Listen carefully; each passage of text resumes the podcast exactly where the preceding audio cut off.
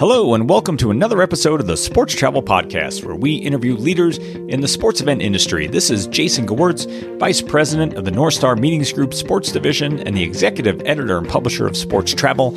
And our guests on this episode are none other than the editorial team at Sports Travel Magazine, our Managing Editor, Matt Traub, and our Associate Editor, Justin Shaw.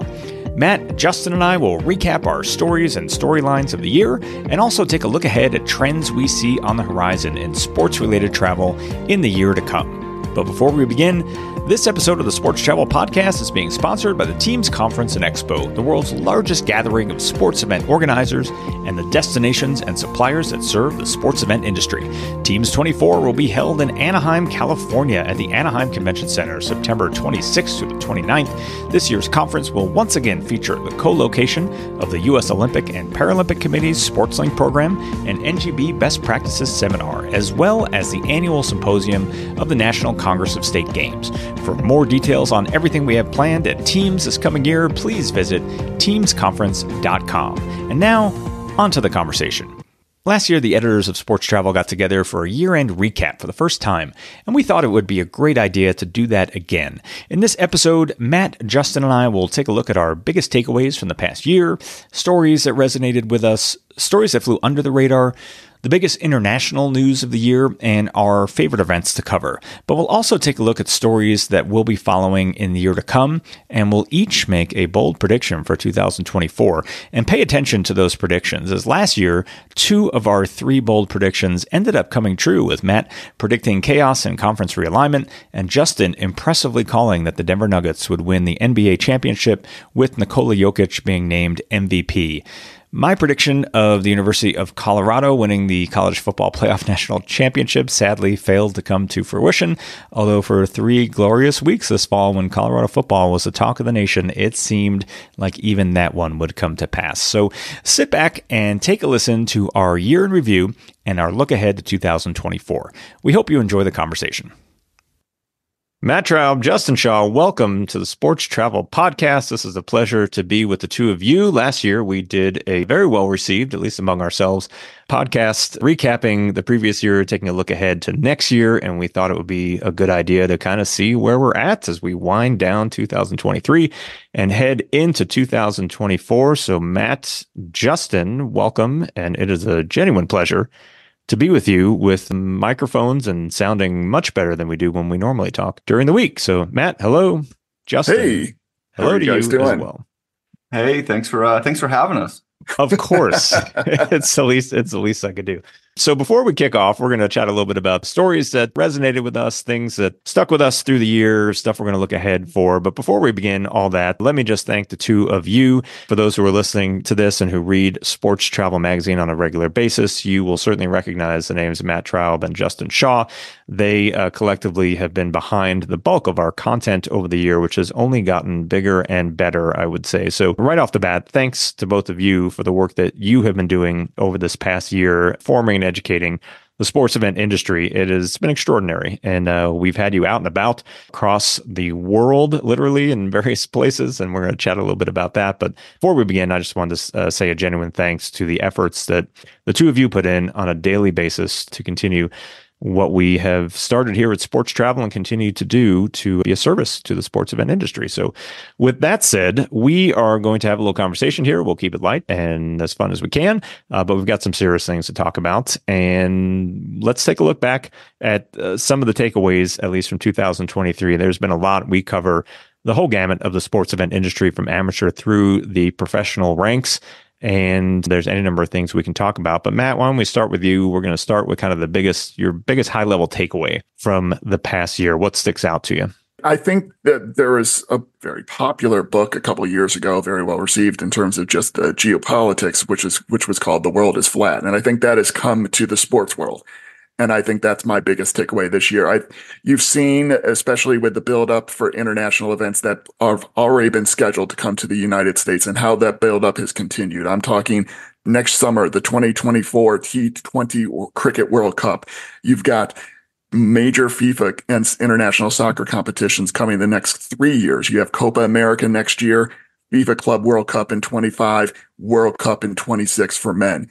You have two rugby World Cups coming, the men's World Cup in 27, the women's World Cup in 31. You have LA 28, you now this year, and we'll discuss it later, having the 2034 Winter Olympic Games coming to Salt Lake six years after the Summer Games are in LA. You'll see more and more over the coming years the international sports scene coming to the United States. And I think you also see more US teams and leagues, as we've discussed and had a session on at Teams Europe, Jason, talking about what they want to do internationally for their own expansion. The NFL, NBA, eh, you know, everybody uh, seemingly is trying to find di- different places to put games, whether it be Europe, whether it be South America, whether it be Asia. And I think that's what you're really seeing is what what happens in the U.S. affects international sport and vice versa. Yeah, I would agree with you. The world is definitely getting smaller. It's an extraordinary amount of events that are coming here. And I would agree with you on all fronts uh, regarding the international landscape of sporting events. Justin, anything that uh, strikes you as far as a, a big picture takeaway from the past year? Yeah, I think the biggest picture for me is just the importance of sports, um, all sports everywhere. I don't think that sports have ever been more important than they are right now. We've got inflation, we've got war, we've got violence, protests. There aren't a lot of things that people agree on these days, it seems like. And so sports have always been a distraction. You know, they're they're something that rallies people together. They're something that, you know, takes your mind off of the horrible things you see on, you know, the internet or on the, the local news or whatever. And this is, you know, it's more important now than ever. It, it's so it's so cathartic to put on a hockey game or a soccer game or something for a couple hours and just immerse yourself in it and and not worry about you know all the things going on you know in the real world as they say. You know sports are entertainment. They're not really the real world right? If your team wins or loses it's not going to have you know actual effects on your bank account or maybe your mental health for a while but um but sports are just they're this release that i think that the world needs more than ever. And uh as i looked around the craziness going on uh this year uh, I was very thankful to have sports uh, in my life, especially after 2020 when they were all taken away for a very long time. So I'm trying to appreciate sports more these days than I ever have before. Well, that was very well said, Justin. And I will uh, piggyback off of that a bit. And and my takeaway for 2023, I'll go kind of industry wide for the the world that we cover and take a high level look. Just the strength of of sports related travel. Continue to see more destinations become aware of the power and the impact that sports events can have on their communities. Uh, I would argue we're pretty much completely recovered from the depths of the pandemic at this point. You see it with just the development of venues that we continue to report on on a almost daily basis, it seems, in sports travel. Uh, we know that there's further investment, and yet we also know that there are challenges, and we saw it in the past year. Room rates continue to go up, which I think is having a major effect, particularly at uh, amateur sports and youth sports. Those hotels that you were used to staying at suddenly are 50 bucks, 100 bucks more than they were a year ago, you know, per night. And that's causing some, some pretty serious pain points, I think, for a lot of events that, you know, maybe their hotels are not exactly where they used to be for these events. And it's going to be a challenge. And, you know, that ties in, of course, to themes that we've talked about in the magazine as well, just the no- notion of equal access for youth sports. Uh, they're getting more expensive and there becomes a continuing equity issue that uh, continues to interest me. And we've seen it in the past year as to who can play and who can afford to play. So those are continued challenges. But despite those, uh, that curve continues to go up and up, uh, just as far as the investment and the interest in what we're doing, even across the travel industry as well. You know, I spoke this year at a U.S. Travel Association event, and we typically don't get invited to those things. Uh, but I think the overall travel industry is taking a, a, closer look at what sports can do, and that continued to rise during the past year. So those are all excellent takeaways. Let's have a little deeper dive into stories that we all covered. As I mentioned, we've been the, the three of us certainly out and about quite a bit over the past 12 months. So, uh, and we've written tons of stories, you guys much more even than me. So, Matt, let's talk about a few stories that you were involved with, maybe some that resonated with you or that, you know, had you thinking a little more than others that you were involved with. What, what sticks out to you? There was one in particular, with all due respect to all of the um, incredible trips and experiences that we was uh, was able to experience this year, and that is when uh, this fall I went to uh, Mont Tremblant in the Quebec mountains, just a couple hours, maybe less than two hours. I like the way you Montreal. pronounce that too. Man. Yes, I tried to. I tried to very much uh, stay with the the the Quebecois uh, heritage there in the pronunciation. I went there for what ended up being a double triathlon weekend for the Ironman. And part of the reason it was a double triathlon, uh, full triathlon and a 70.3 is because one of those events earlier in the summer had been canceled because of poor air quality. And that's because of all of the wildfires that happened this year in Canada and really affected the environment. And going up there, it's, it's, beautiful, picturesque little village just tucked in the mountains. You would think that you're in Europe and not Quebec in Canada. It was extraordinary. It was a great weekend experience just to see everything that the village has to offer, but also to see and kind of get a reinforcement as to how many sporting events really rely on having a sustainable environment. And with all of the things that have been happening environmentally throughout this year and with climate change still being a giant point of emphasis over the decades to come, we just also last near the end of 22 came off a women's, or I'm sorry, we came off a men's World Cup that was held in the winter for the first time ever. And it was because it was literally too hot for that host to be able to do it in the summer. I think you're going to see the IOC international federations, all the way down to uh, event organizers such as Ironman and local organizers, really try to figure out in the years to come how they were able to put on events in a sustainable fashion with rising temperatures, right, different weather conditions, all of that. And to be able to be in that little resort village for which the Ironman weekend is so valuable and seeing how much of what it really does do for the, for the restaurants and for the stores and everything that was a story that really resonated with me. Yeah, that was uh, and that was well done. You should absolutely check out Matt's uh, coverage from that trip to Quebec. Is that how we're pronouncing it? Quebec. Well done on that front, Justin. You've written a ton for us this year. Any stories that uh, resonated more than others? Yeah, I I really enjoy telling people's story, especially people that maybe wouldn't get their story told otherwise. I'm, I'm going to go with two stories. The the first one is one that I just recently did uh, about Sofia Hernandez, who's a pentathlete from Guatemala. And uh, at the 2023 Pan Am Games, she was dealing with a lot. Um, physically, she had uh, chronic Achilles injury that kept flaring up before the event, and she couldn't really train. She also had the mental aspect of, you know, she couldn't use her country's flag because uh, the Guatemala National Olympic Committee had been sanctioned uh, by the IOC before this and also she she had the the weighing decision of will pentathlon even exist for the the 2028 Olympics and beyond. So she was one of the most humble, uh, amazing people I've interviewed. Uh, she doesn't have to be humble. She's going to the Olympics as a 26 year old. She was an incredible person, probably even a better person than an athlete. So that was the first one uh, that I really enjoyed. And also uh, something called Volt Hockey. And uh, anyone who's listening to this who hasn't heard of Volt Hockey, please go to our website and, and look it up. Uh, Volt, V O L T Hockey. This story was about people at Northeastern University in Boston, and the team is called the Boston Whiplash. And uh, Volt is uh, an accessible form of hockey that uh, people with a variety of disabilities can play, specifically upper mobility issues. And uh, it's an adaptive sport where they use a, a wooden wheelchair uh, controlled by a joystick, which is something you'd see like on an old Atari game. And these things go 10 miles per hour and i'm telling you the videos are crazy. These these competitors are whipping around in these things and it is so cool to see people who never would be able to play hockey otherwise be able to get out there and play hockey. And you know they beat the northeastern men's uh, team 13 nothing in an exhibition uh, so you know they're they're getting much better uh, it's only been a couple years but they also went to the uh, the Volt Hockey World Cup in Sweden uh, in September and so they're competing at an international level. They're representing America, but they're also getting other cities involved in this. So maybe we will see a Volt Hockey League or at least other teams in America here soon. And so I want to shout out uh, Marley Robinson, Desi Forte, and Avery uh, Malam. Those are the three wonderful people that I interviewed for this.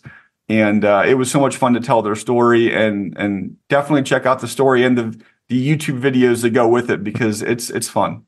Yeah, I love that story, and I'll give a quick shout out to our friend Jim Hild, uh, who used to be a board member with me at Sports ETA, whose granddaughter was involved in that effort, and uh, Jim had reached out, you know, kind of giving us the tip on that, and that's how it works sometimes. It ended up being a terrific story. You did a great job with that one, Justin.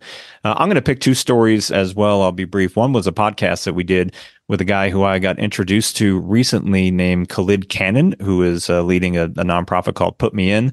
And they are offering opportunities for children of incarcerated parents to um, participate in youth sports, helping them with uh, any sports related travel costs, including uh, equipment, you know, league fees and transportation. It's, uh, as I was referring to earlier, just an extraordinary example of groups that are out there just trying to make youth sports more accessible to people. His story himself was amazing. If, if you recall, he grew up on a chicken farm in Alabama and played, you know, high school football, went to Yale, and then uh, turned his Ivy League connections into this amazing nonprofit that's uh, just getting off the ground. So, uh, uh highly recommend checking out Put Me In because uh, Khalid's story uh, really stuck with me. And the other one I'll mention briefly is one that I did when I went up to where I live in Denver to the Colorado High School Wrestling Championships in April. And the only reason, well, one of the main reasons I was there was because uh, two NGB executives uh, who have nothing to do with wrestling, uh, Tim Yount, who's been with USA Triathlon forever, and uh, Adam Andrasko, who uh, most people know as the CEO of USA Artistic Swimming,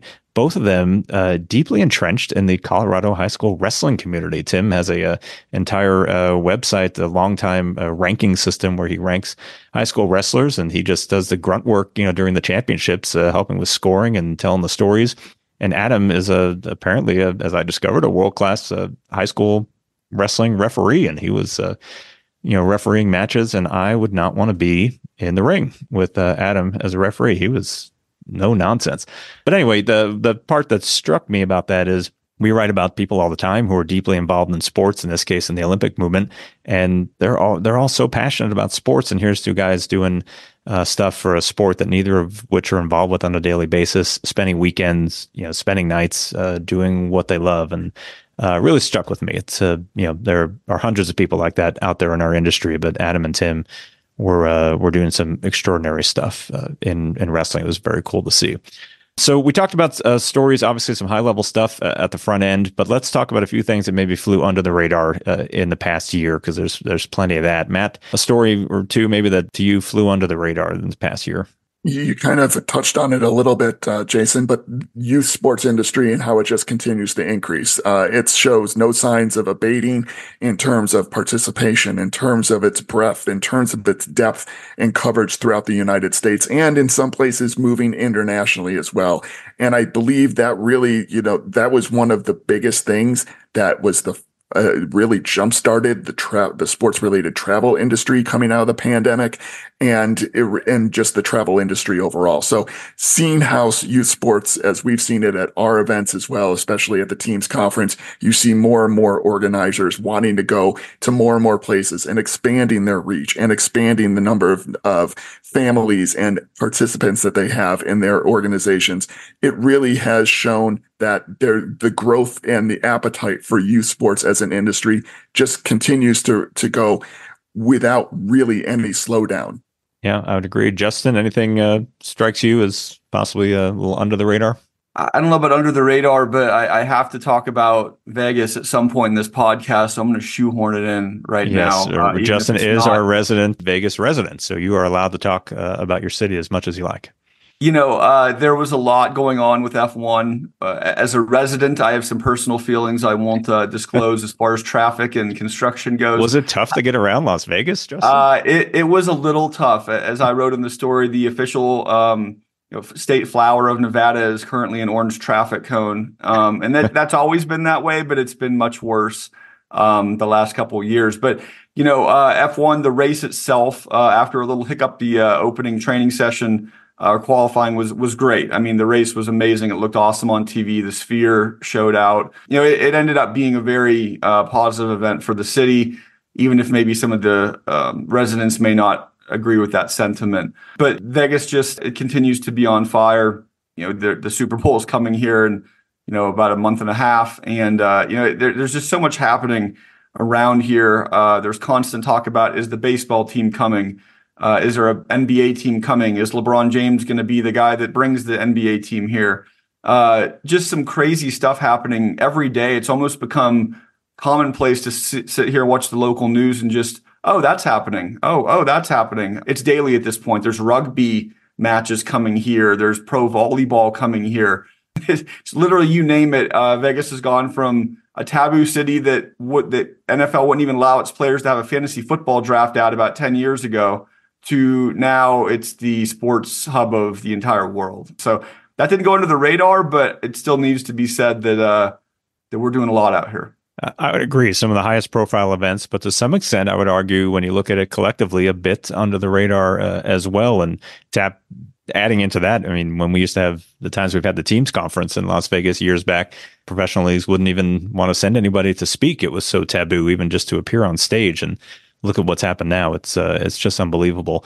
Uh, I'll tack on a little bit to kind of what Matt was talking about and I talked about earlier. But uh, one of the questions I like to ask when we're out and about uh, talking to city representatives is how much of your group business and, and travel is sports related. And it's amazing sometimes, you know, when you hear that half, over half, you know, in some cases, destinations, uh, major markets even that uh, that will tell you that that's how much business they're getting from sports related events and, and the ability to fill hotel rooms and have economic impact.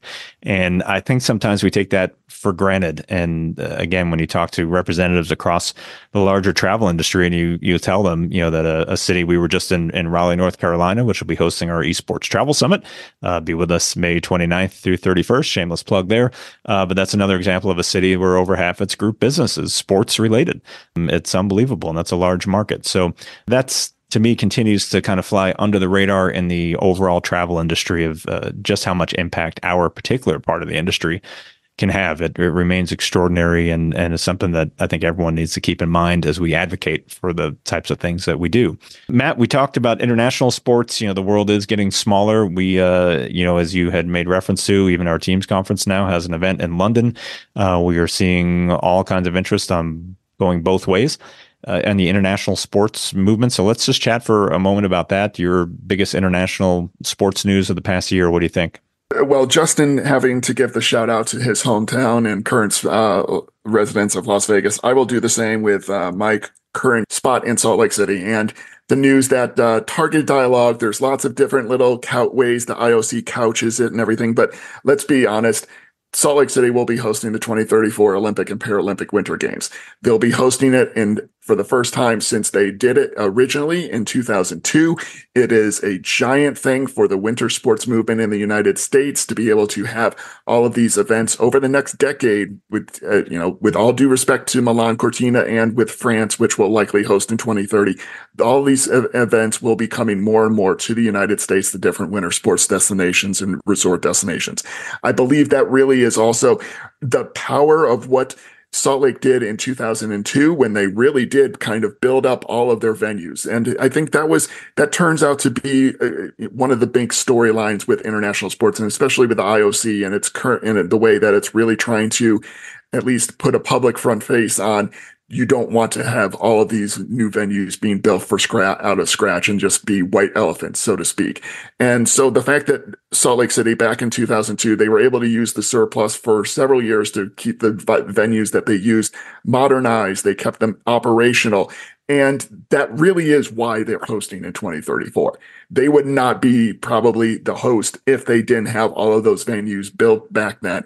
And it also allows them to look even beyond 2034 and when there is eventually a future host rotation, Salt Lake City, I would expect to be part of one of those cities around the world that is part of it.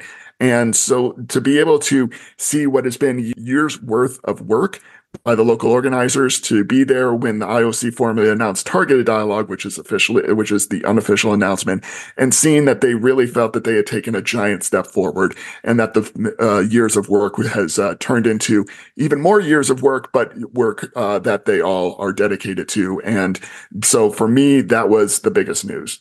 Yeah, I would agree with you. The work Utah did in 2002 to keep their, and afterwards to keep their venues alive and keep their volunteer base, you know, helping their events. It's extraordinary. It's a textbook example of how to do that correctly, and we don't see it very often in those major international events. Justin, anything uh, of international interest strike you? Yeah, I'm going to go uh, a little farther east of Salt Lake City uh, to uh, Wrexham, Wales, and this is something that has been a, a personal thing that I've really enjoyed the last couple of years. But I think at this point, it's got to be acknowledged as kind of an international phenomenon. What Wrexham's done, and anyone who's not familiar, you know, you've probably seen the commercials, but Ryan Reynolds and Rob McElhenney, two LA, you know, actors, personalities, uh, funny men, pretty much, decided to buy this little Welsh soccer team uh, in Wrexham. And uh, I'm not sure why they even did. I still don't think they even know why they did it uh, during the pandemic. But they've taken this little this little team that previously had been great many decades ago but had fallen on very hard times the last couple of decades and had almost been sold and disbanded. And I will, you know, I'll keep it brief, but the whole point is someone like me who wasn't really a giant soccer fan previously. I, would watch the World Cup, I'd watch the Olympics, things like that, but never really cared about the in season part. This team and this show that's on FX has me totally hooked. And you know, I can't wait for for more. I'm now getting up early in the morning to watch some of these games on Saturdays, which never would have happened uh, in a million years. If you'd have told me 10 years ago I'd be getting up at 7 a.m. to watch a soccer match, I would have told myself I was crazy. But this is international because now they are building a fan base across the world. You go in their social media accounts, and there are people from Australia, all over Europe, um, even in Hawaii, Japan, China, who are watching these games. And in America specifically, they are promoting the sport to a group of people like me who are rabid sports fans, which is only going to help ahead of the the World Cup in 26. So uh, that's my international story, and and anyone who likes sports, even if you don't like soccer, you have to check out what's happening at Wrexham because I won't give spoilers, but the last season was pretty much a Hollywood script, and it continues to be that way even now. Yeah, just uh, soccer's uh, growth here in the US. I can speak to that too, Justin. We haven't even talked about this. My 13 year old son, who knows soccer pretty much from playing the FIFA video game, uh, has attached himself weirdly to Leeds United. And we woke up, I had to spend $10 to uh, get that game the other Saturday morning. And he woke up at 7 a.m. to watch Leeds United play Marlborough or one of the boroughs. I don't know. It was all very confusing, but uh, he was all into it.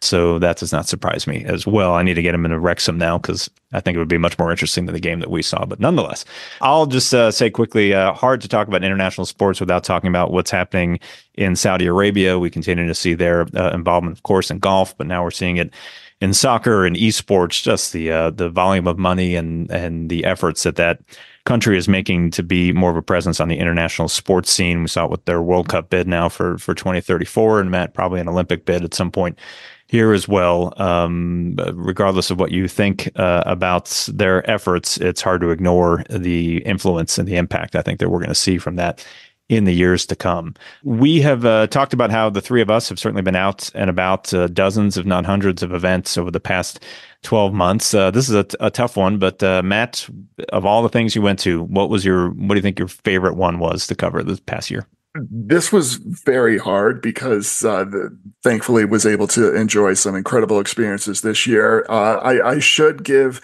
a little little uh, extra shout out to our hosts in Mesa and Tempe, Arizona, during spring training weekend that I spent uh, down there in March, and just to be able to experience spring training again. First time I had been to a spring training game in Arizona in several years, even before the pandemic, and to be able to just remember what it is like. It's it's baseball, but it's also just it's it's a fun social experience, and being out with a group and being able to see a little bit of what Tempe has and Mesa has, and knowing that you know that there's there's baseball, but there's also more than the game, and there's the chance just to have a, a very relaxed atmosphere that was extremely uh, that still resonates with me, and also the fact it was really the first time, and I was able to go to several uh, regular season games throughout the year, but it was the first time there in spring training that I saw the new rules for Major League Baseball with all the pitch clock and trying to speed the game up, and it did make a marked difference in the experience. At one point, I think uh, the first game I went to was the Angels and the Padres in Tempe, and just hanging out with some people, having different conversations. And at one point, I looked back on the field and I realized, wow, it's the sixth inning already. This would normally be about a third of the way through. It certainly made a big improvement, I think, in the fan experience. And just being able to see that for the first time and have and understand the the changes that were about to happen in Major League Baseball, but also to be able to do something like have a have a nice brunch out in downtown before a game, uh, go and have a little downtown tour of Mesa and have some drinks after an A's game. Uh, that that was a fun experience, and it was sports, but it was in a way that was uh, much more social uh, uh, uh, than anything else. And you really do need some drinks after an A's game, from what I understand. um, hey, hey, those those are the Las Vegas A's you're talking. About. I'm sorry. About. Yes, of course, the Las Vegas A's. Justin, what about you? We had you out uh, in quite a bit this year. Favorite event? Man, this was so hard. You know, I probably would have said the college football national championship if it hadn't been the worst beating in the history of bowl games. Uh, TCU had just shown up. Um, so I'm going to pivot to uh, another event that was in that stadium. Um, I've been very vocal about the fact that I think that SoFi Stadium is the best in the world. I, I, don't think anything touches it at this point. Obviously, I haven't been to all the stadiums in the world, but even just seeing, you know, other ones on TV and pictures. We'll try and uh, get uh, you to all of them if we can, Justin. Yeah, SoFi is. Uh, yeah, I would appreciate that. SoFi is just incredible. So anything in SoFi is going to be magnified. And uh, you know, this one's going to be way off the board. But WrestleMania, uh, when I look back at the last year, um, you know, six-year-old Justin still uh, pinching himself at being at WrestleMania, but not just at WrestleMania, but with 81,000 people for two straight nights at SoFi. It, it's I can't even describe what exactly it feels like to be down close to the ring when 81,000 people are roaring. Uh, it's it gives you the perspective of a quarterback kind of in that playoff atmosphere. And you think, why can't the, the lineman hear him? Well, this is why, because when there's 81,000 people and that sound is coming down on you, it gave me a whole new perspective on what these men and women do. Yes, this is scripted, but there's nothing fake about what they're doing out there. I mean, this is legitimate choreography this is uh, very physical things. People get hurt. It, it, was just, it was like a crazy physical ballet almost. And to see it in person, the, the different ethnicities, ages,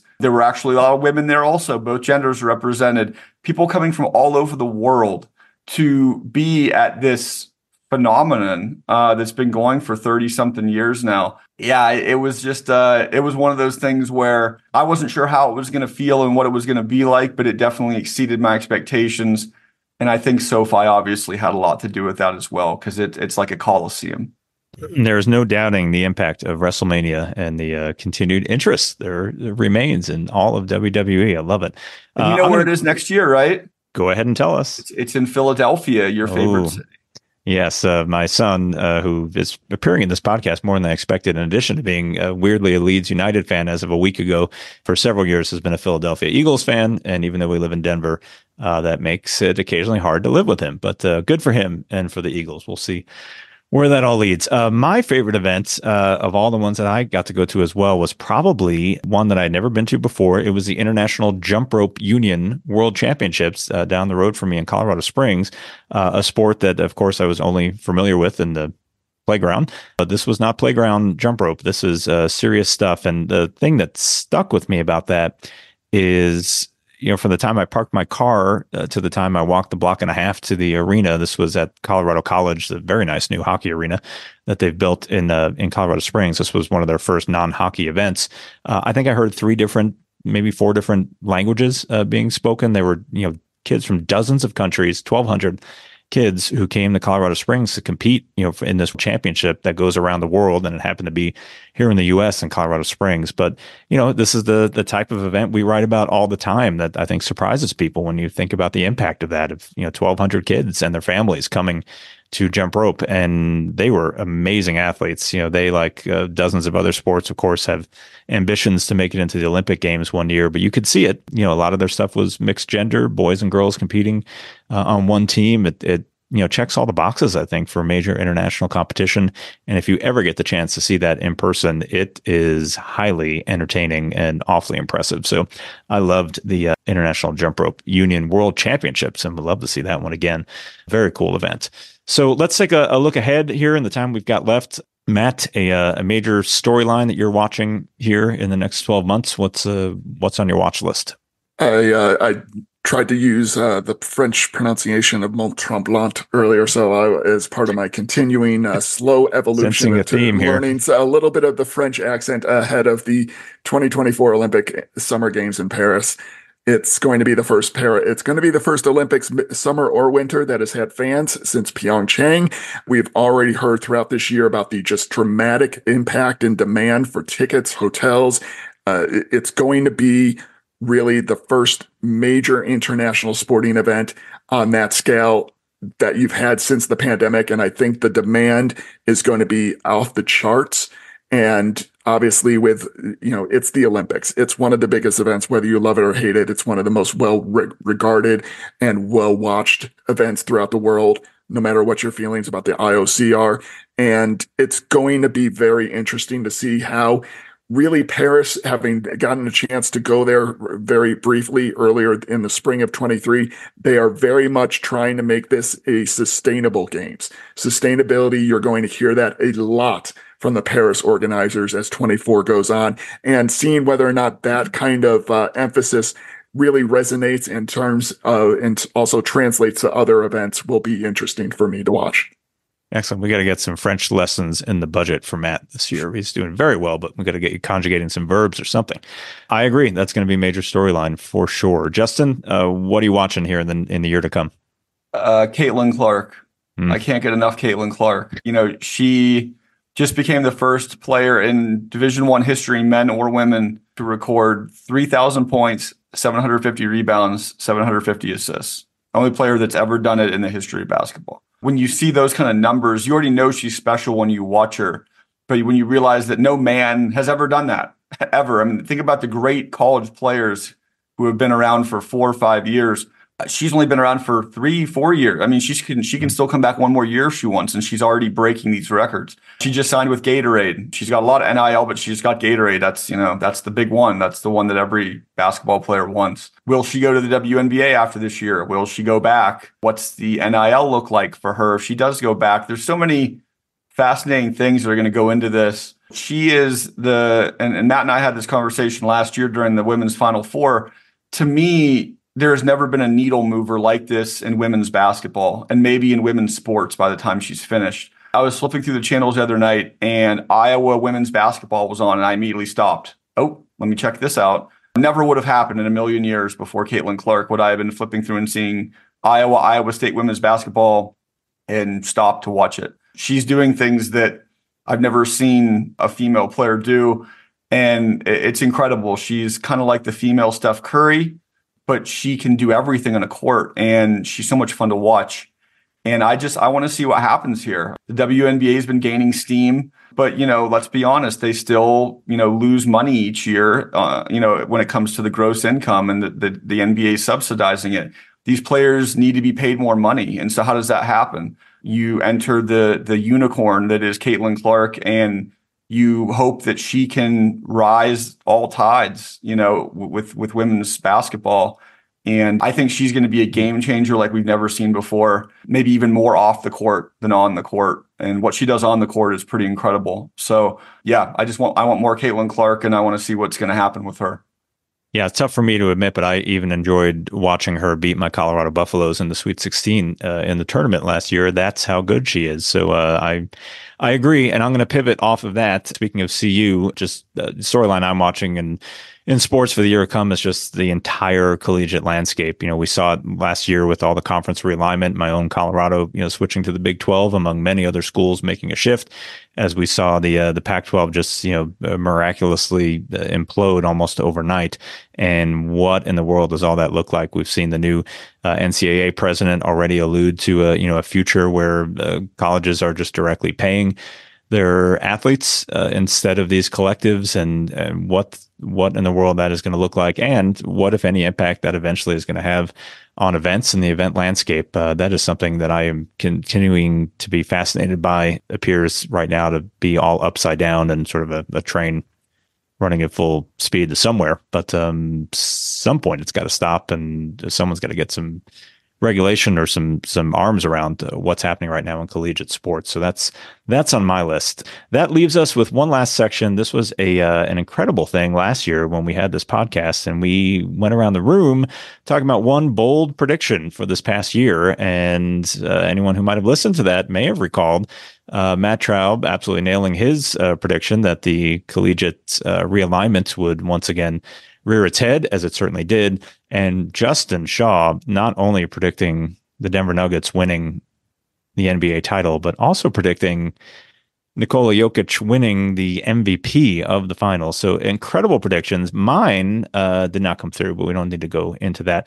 No, um, what, what, what was yours again? So uh, mine had to do with uh, Colorado football uh, mm. making the national championship game and beating Alabama.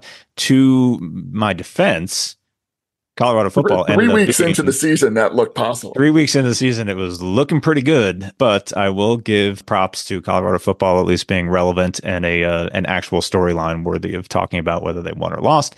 Nonetheless, we were two for three uh, collectively last year in our bold predictions. So let's try it again. We'll we'll wrap up this episode with our bold predictions for 2024. Matt, give us something big and bold it looks from all the people that I've talked to, and uh, earlier in the spring, obviously, the, there was talk about the U.S. and Mexico bidding for the 2027 FIFA Women's World Cup, and I had been hearing from people just through a lot of my, our reporting about the 2026 Men's World Cup. There had been a lot of talk that it wasn't looking good. That they, the feeling was that the bid from Germany and the Netherlands and Belgium was the favorite. Having uh, gone through the rest of the year and especially hearing some more people talk throughout the summer and into the fall. And now that all the bid books have been submitted, I really think right now it's better than 50 50 that the 2027 FIFA Women's World Cup comes to the US and Mexico on the heels of the Men's World Cup the year before.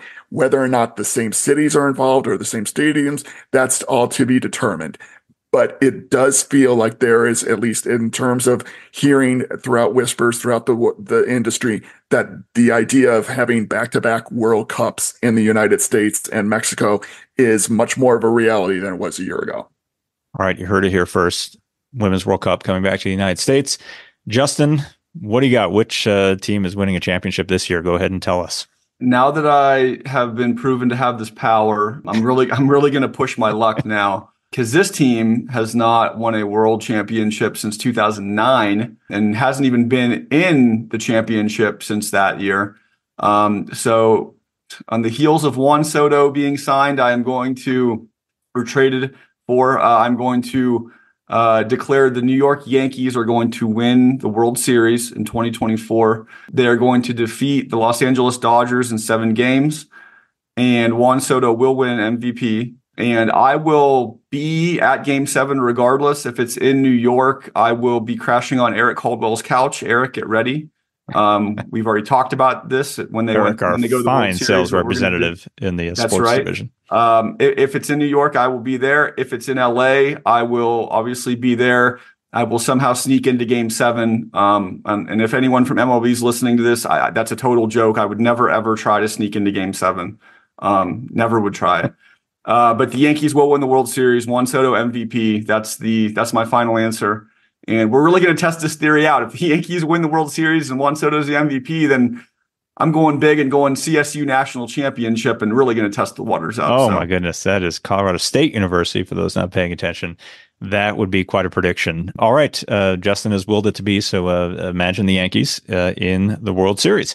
I'm going to go with my exact same bold prediction from last year. So Deion has brought in a new offensive line. He's got his son coming back. We've got Travis Hunter coming back. So Colorado will shock the world and will be playing, not just playing for the college football playoff national championship once again against Alabama. Uh, but they will be victorious in that game. And I also, Justin, will find a way somehow, some way to get into that game uh, one way or the other if I also have to sneak into it. So I'm going to stick with my bold prediction for three weeks. It looked great last year. And maybe, maybe for 12 or 13 weeks, it'll look great next year. Who knows? Excellent. Well, this has been a, a, ton of fun as it was last year. Let's look forward to a wonderful year ahead for the sports event industry. And uh, as I said from the outset, uh, and I genuinely did mean it, Matt, Justin, thank you for all the work that you've done uh, for sports travel this past year. A genuine pleasure to work with both of you. We've got the best editorial crew in the business. And we look forward to uh, seeing all the fun stuff that is ahead for all of us in 2024. So thanks for being with us, and we will be seeing you soon on this exact same channel. This has been another edition of the Sports Travel Podcast. Thanks for listening, and be sure to subscribe to our podcast on all your favorite platforms, including iTunes, Google Play, and Spotify. Past episodes are also available at sportstravelmagazine.com, which features regularly updated breaking news and in depth features on stories related to the sports event industry. Be sure to visit us daily at Sports Travel magazine.com, at Sports Travel on X and Instagram, and at Sports Travel Magazine on Facebook and LinkedIn. Until then, this is Jason Gewirtz for Sports Travel, and thanks for listening.